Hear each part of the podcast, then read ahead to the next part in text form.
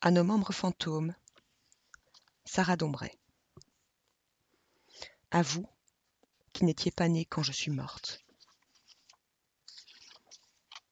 J'étais pas vraiment faite pour ça, la vie. Même si je me rappelle plus vraiment. J'avais une famille, je crois. Il disait qu'il y avait eu un problème à ma naissance, le père surtout. Je me souviens qu'il avait le visage brûlé. La femme, je me souviens plus bien. Je crois qu'elle était gentille. Je crois qu'elle est morte. Lui aussi, il est mort. Ça, je me souviens. Ce que je sais, c'est que je me suis pas laissé faire. Le hors-champ, ça fout les boules. Rien doit dépasser. On cherche une identité, stable, unique, étouffer ce qui hurle, lutter, cogner, tout ce qu'on peut pour empêcher. Innommables, innombrables, insuffisants excédents. Mais ça transige pas, ça s'étouffe pas, ça s'accumule, se tuméfie dans les tissus, hématomes de l'âme. Les cases suffisent pas. Identité, jugement, ambition, confort, originalité, reconnaissance, vaine chirurgie, maquillage inutile, échymose indélébile. Non vraiment, j'étais pas faite pour ça, la vie. C'est ça qu'il faudrait mettre sur ma tombe. J'ai toujours été désordre, ça s'est pas arrangé. Je suis devenue chien-dent. J'ai essayé autre chose. Ailleurs, hors territoire, hors matière, hors moi, où personne ne devait jamais plus dégénérer sur ma carcasse, où ma laideur et ma beauté ont cessé de rivaliser, libre. Personne pour me faire chier avec ce que je devrais faire ou dire, que c'est pas cohérent d'être à la fois comme ceci et comme cela, que ça se fait pas. Personne pour me dire ce que je suis, ce que je suis pas. Personne pour fustiger mes turgescences, pas même moi. De la fenêtre de ma chambre, on peut voir les vagues se fracasser contre la falaise, hurler leur téméraire impatience, danser leur inébranlable espérance, déferlement contradictoire, fin, libre. À côté de vos habitats serviles et confortables, ma maison vous paraîtrait maussade, un peu étrange, un peu glauque peut-être, brute. Tout y est tel qu'il est, sans mensonge ni prétention. Pas vraiment une maison, un gourbi, une cahute, un endroit qui ne se soumet pas, ne transige pas, insaisissable dans sa franchise, magnifique dans sa laideur. Les murs offrent leurs failles et leurs entrailles, sans honte. Le plâtre se fissure, les, briques se découvrent. L'ambiance ne prétend jamais que les choses pourraient être autres que grises. Je ne sais pas qui a décidé que le gris était une couleur triste. C'est dans le gris qu'on trouve la vie, pas dans le blanc ni dans le noir, dans les plis entre les deux. J'ai longtemps cru que je l'avais compris, parce que je l'avais compris dans ma tête. Quelle prétention. Que peut-on comprendre avec sa tête? On vit rien avec sa tête. La tête, c'est juste bon pour les équations mathématiques, même si elle prétend le contraire, pour vous embrouiller. Je veux pas que vous salissiez ma maison de vos images immondes, artificielles et conventionnelles. C'est chez moi. Je suis revenue qu'une seule fois, il y a longtemps, quand elle est morte. Je pensais qu'elle viendrait avec moi. Je sais pas trop ce que je fous là. J'erre parmi ces gens qui se croient seuls au monde, qui dérangent ma propre suffisance. Je voudrais leur fracasser le crâne, avec violence. Je voudrais qu'ils se taisent, qu'ils disparaissent. Je les déteste. Je les déteste tous. Je les comprends pas. Je les comprends trop. Ils pensent qu'à eux, même quand ils prétendent le contraire. Ils brisent l'harmonie avec leurs petites individualités. Ils le font pas exprès, je le sais. C'est pas une excuse. Fainéantise, égoïsme paresseux d'oubli d'une paresse égoïste. Et je peux pas m'empêcher de leur en vouloir. Même si après, je m'en veux de leur en vouloir. On n'en sort pas. Je me souviens de ces rues, aux âges et aux histoires qui se superposent, mais je les reconnais pas. Comme dans ce cauchemar où mes yeux refusent de s'accorder. Ici, le vide de ma tête est différent, plus, plus bruyant. Il crache sa merde dans mes oreilles.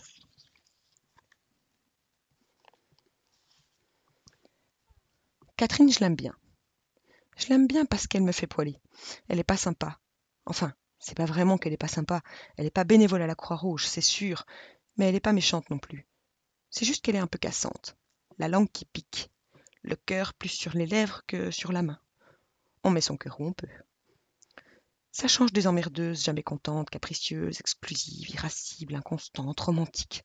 Romantiques, genre magma spongieux qui sort des tripes. De la boue qui colle et qui pue.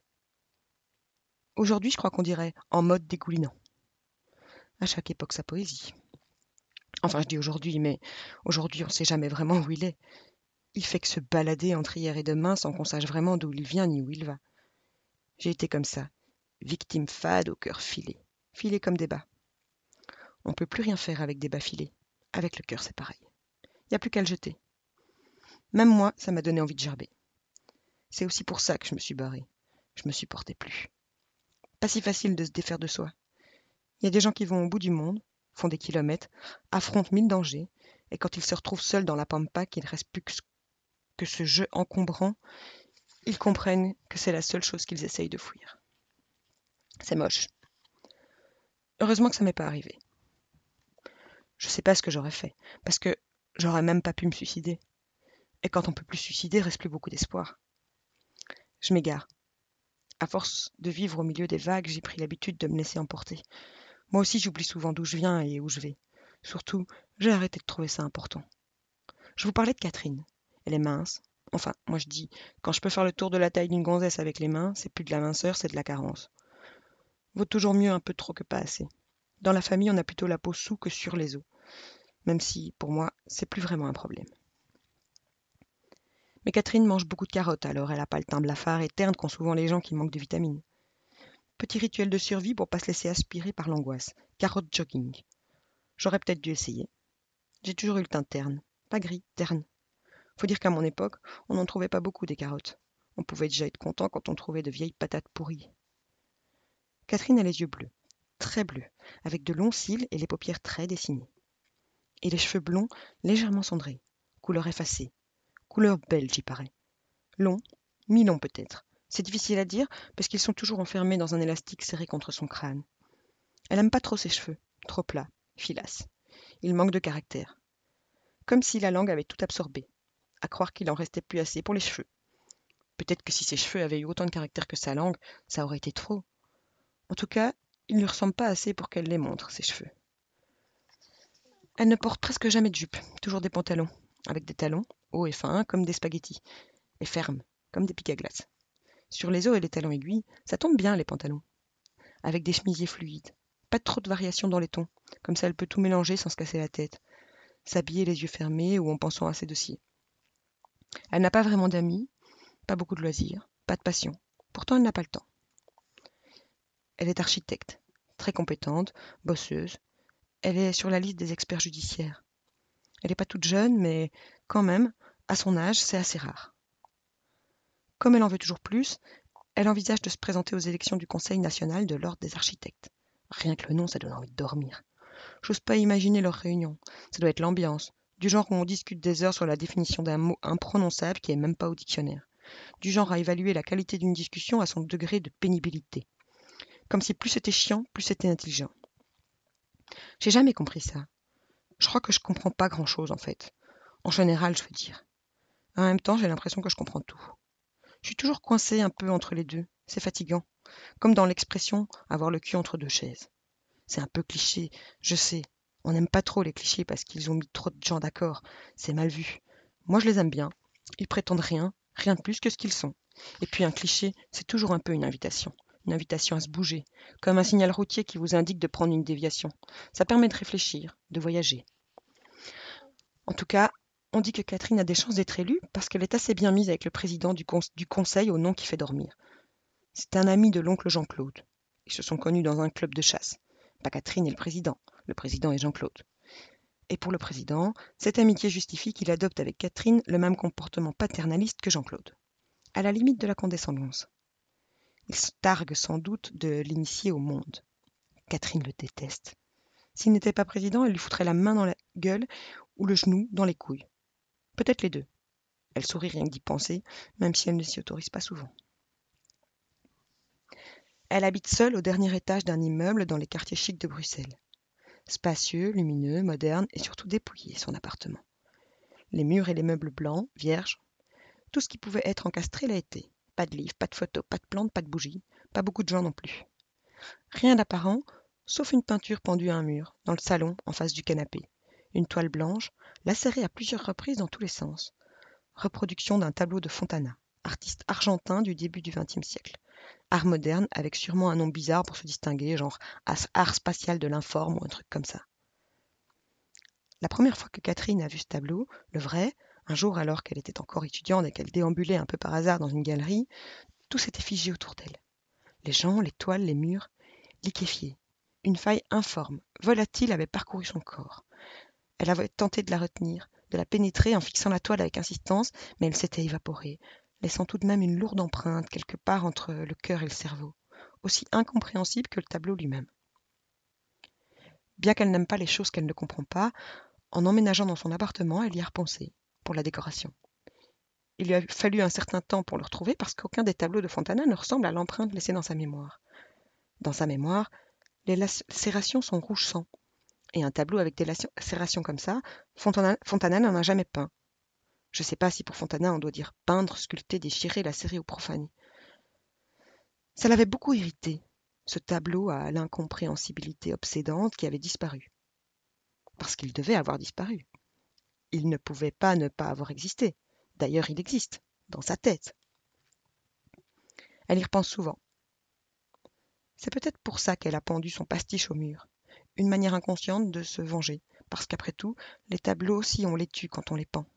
Et au fond, tout le monde le sait, même si personne n'en parle. Son bureau est situé sur le même boulevard que son appartement. Elle pourrait s'y rendre à pied, mais il va toujours en voiture. Peut-être que, si elle n'avait pas de garage, elle irait à pied. Peut-être pas, parce que entre les chantiers qu'elle surveille et ceux qu'elle expertise, elle bouge beaucoup.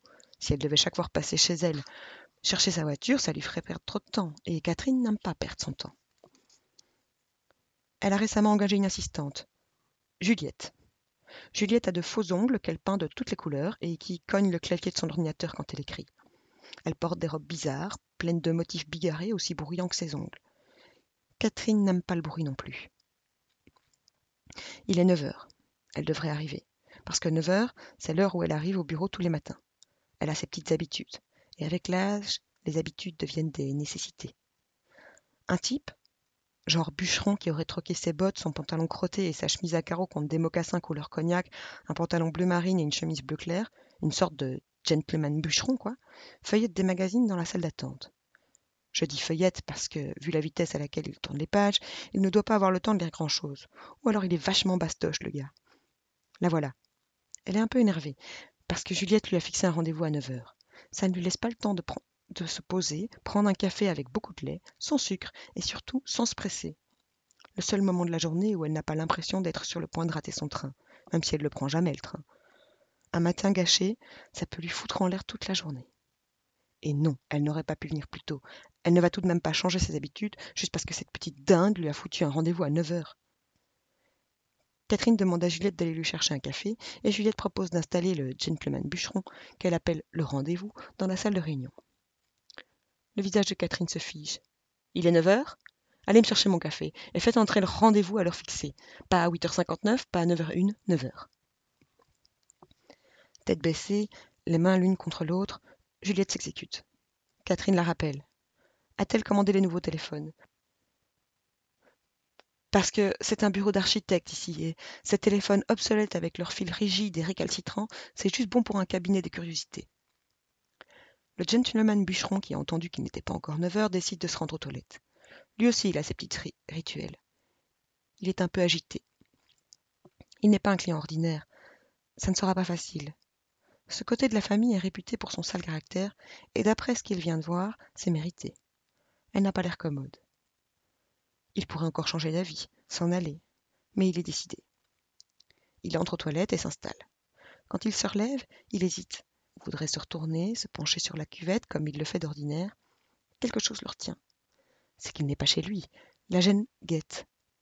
Il l'écarte d'un mouvement de tête et pivote le torse en tordant légèrement la nuque pour contempler sa performance. Organique, certes, mais une création tout de même. Il aime quand elle se tient en un seul bloc sans se décomposer. Un perfecto. Que son corps puisse produire quotidiennement des choses pareilles l'impressionne. Il imagine mille petites cellules ouvrières transporter chacune son petit ouvrage pour les agglutiner ensemble et en faire cette mosaïque compacte, solide. Paraît que le dégoût de la merde est une chose acquise. En contemplant son œuvre, il pense souvent à ce gars qui est devenu célèbre avec son pot de chambre. Il n'arrive jamais à retenir son nom. Pas le nom du pot, le nom du mec. Il se demande si ça a un rapport. Il se promet chaque fois de se renseigner, puis il oublie. Il se sent plus léger, comme si ses angoisses gisaient dans le fond de la cuvette avec son perfecto. Il se regarde dans le miroir en se lavant les mains, les épaules carrées, le cou large, comme le tronc d'un séquoia, la peau mate, les cheveux noirs, bouclés, beaucoup de cheveux noirs bouclés. De grands yeux sombres, tranchés. Son physique impressionne, il le sait, surtout quand il se tait. Pour conserver toute sa force, il doit parler le moins possible. C'est normal, c'est la nature qui veut ça. Les gens ont l'air plus sages dans le silence, quand ils évitent la nervosité de l'effusion. Et ça ne vaut pas que pour les hommes. Imaginez que les arbres se mettent à parler frénétiquement comme les humains. Il serait tout de suite moins impressionnant. Parce que parler, c'est toujours tenter de se justifier. Et peut-être que si les arbres semblent si forts, c'est qu'ils n'ont pas besoin de cette folie pour exister. Le gentleman bûcheron s'essuie les mains, se regarde encore quelques secondes dans le miroir et retourne s'asseoir dans la salle d'attente. À peine revenu des toilettes, Juliette vient le chercher et l'emmène dans la salle de réunion, où il s'assied dans un des sièges en cuir noir. Le dos droit, les mains posées sur les genoux, le visage amolli par un sourire mi-béat, mi-bénet, le fauteuil pivote sur lui-même. Il adore ça et ne peut pas s'empêcher de le faire tourner en attendant Catherine qui le rejoint une dizaine de minutes plus tard. Quand elle arrive, il s'immobilise, gêné, tandis qu'elle s'installe en face de lui sans le regarder. Il se présente, les choses mettent un certain temps à s'accorder dans la tête de Catherine. Comme quand on n'arrive pas à reconnaître quelqu'un et que le cerveau passe en vue une série de possibilités spatio-temporelles. Des images qu'il fait défiler très vite, comme le fil d'actualité des réseaux sociaux. Un fil d'actualité inversé en quelque sorte. Parce qu'ici, il s'agit de trouver une concordance, créer une connexion et faire émerger du sens. Le gentleman bûcheron, c'est Émeric, son cousin. Cousin qu'elle n'a jamais vu parce que leurs mères respectives se détestent. D'ailleurs, elle pensait qu'il s'appelait Julien. Émeric et sa mère sont ce qu'on a coutume d'appeler des parias. Jamais invités aux fêtes de famille, jamais invités tout court, nulle part. On fait tout ce qu'on peut pour les oublier, sauf quand il s'agit de les critiquer. La mère de Catherine appelle Abigail la sorcière, la voleuse parfois. Et quant à Émeric, elle ne l'appelle pas. Pour elle, il n'existe pas. Jean-Claude est plus subtil, mais pas pour autant plus tendre. Catherine a toujours pensé qu'ils en voulaient à Abigail d'avoir hérité de la maison familiale même si sa mère lui a souvent répété qu'elle n'aurait jamais voulu de cette satanée bicoque de toute façon. Mais probablement qu'elle aurait bien voulu l'argent de la vente de cette satanée bicoque. Les histoires de famille, ça n'a jamais vraiment été son truc à Catherine. Elle ne voit, pas pourquoi, sous prétexte que les gens sont de votre famille, on devrait fourrer le nez dans leur culotte sale. Catherine n'a d'ailleurs jamais eu très envie de s'y fourrer tout court. La famille, c'est pas toujours facile.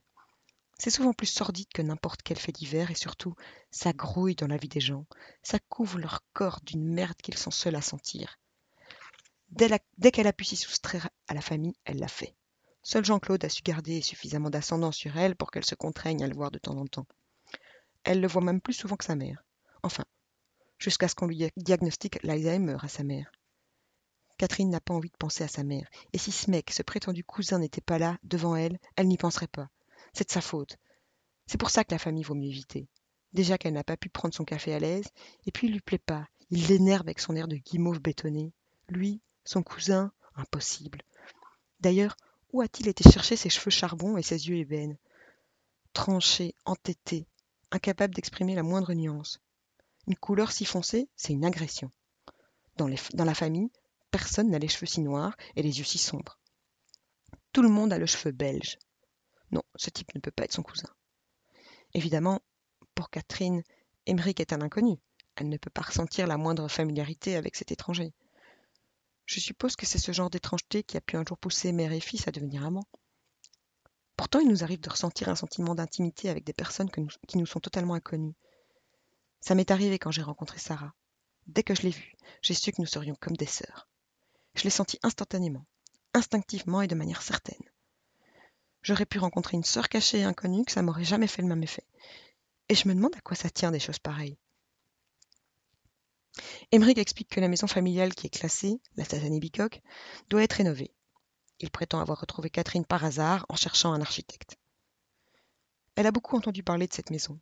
Pas vraiment une maison, un hôtel de maître, un de ces colosses qui se dressent autour de la place Faget à Bruxelles et qui se vendent avec plein de chiffres arrogants même si la plupart sont des zéros. Catherine passe régulièrement devant l'immeuble. Il est assez impressionnant et aussi effrayant que tout ce qu'on lui a raconté à son sujet, à mi-chemin entre la forteresse et la maison hantée. Les longues traînées de crasse qui dégoulinent sur la façade n'y sont probablement pas pour rien. Les vitres sombres non plus, tellement obscures qu'on a toujours l'impression d'y voir des spectres s'y faufiler. C'est vrai que cette baraque a bien besoin d'être rénovée. Et même si elle est angoissante, c'est une belle opportunité pour un architecte. Catherine aurait accepté sans hésiter, mais l'idée d'un chantier familial avec le cousin et la tante renégat dans les pattes la révulse. S'il ne lui avait pas dit qu'il était, elle aurait probablement accepté. Heureusement pour elle qu'il est honnête, parce qu'elle aurait fait le lien en voyant la maison, et ça aurait été plus difficile de faire marche arrière. Elle joue avec son stylo et prétend ne pas faire de travaux de rénovation. Emmerich insiste un peu. La froideur de Catherine le déstabilise. Il déploie plusieurs arguments, essaye différentes techniques, Trop de mots qui partent dans tous les sens et contredisent l'assurance de son corps, immobile et imposant. Il doute, dérape. Catherine, elle, a l'impression de sentir ses cheveux gonfler sur sa tête et ses terminaisons nerveuses s'agiter sous sa peau. Son corps appelle un appui pour soutenir son refus. À part un agenda chargé et un manque d'expertise en matière de bâtiments classés, elle ne trouve pas grand-chose. Elle tente de faire preuve de créativité en cherchant du côté de la déontologie, invoque un conflit d'intérêts, audacieux comme prétexte pour soulager un défaut d'intérêt. Malheureusement, il a l'air bien renseigné. Un architecte peut travailler pour sa famille. Il est tenace. Pour s'en débarrasser, il va falloir céder quelque chose. Elle accepte d'aller voir la maison.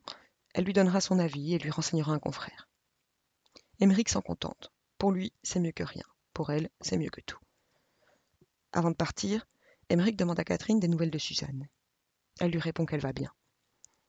C'est pas que pour Catherine on va bien quand on a l'Alzheimer, c'est plutôt une façon de lui dire d'aller se faire foutre et d'éviter les questions et apitoiements. C'est un gentil, Emmerich.